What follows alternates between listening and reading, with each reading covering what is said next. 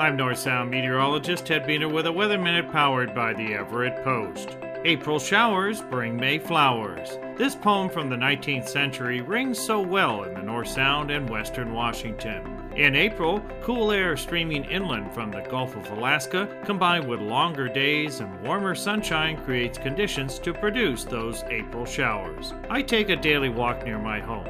Paul and Monroe asked what I use to dodge those April showers. Paul, I recommend using the Doppler weather radar display on the EverettPost.com weather page. You can zoom in and view the last hour's worth of radar data showing showers and where they are moving. I and some of my neighbors then time our walk to avoid the showers. The weather page also has site specific north sound forecasts, including hourly forecasts for those who spend time in the garden or other outdoor activities. So visit EverettPost.com, click on the the Everett Post tab and bookmark the weather page to help you dodge those April showers. This has been a Weather Minute. I'm North Sound meteorologist Ted Buehner.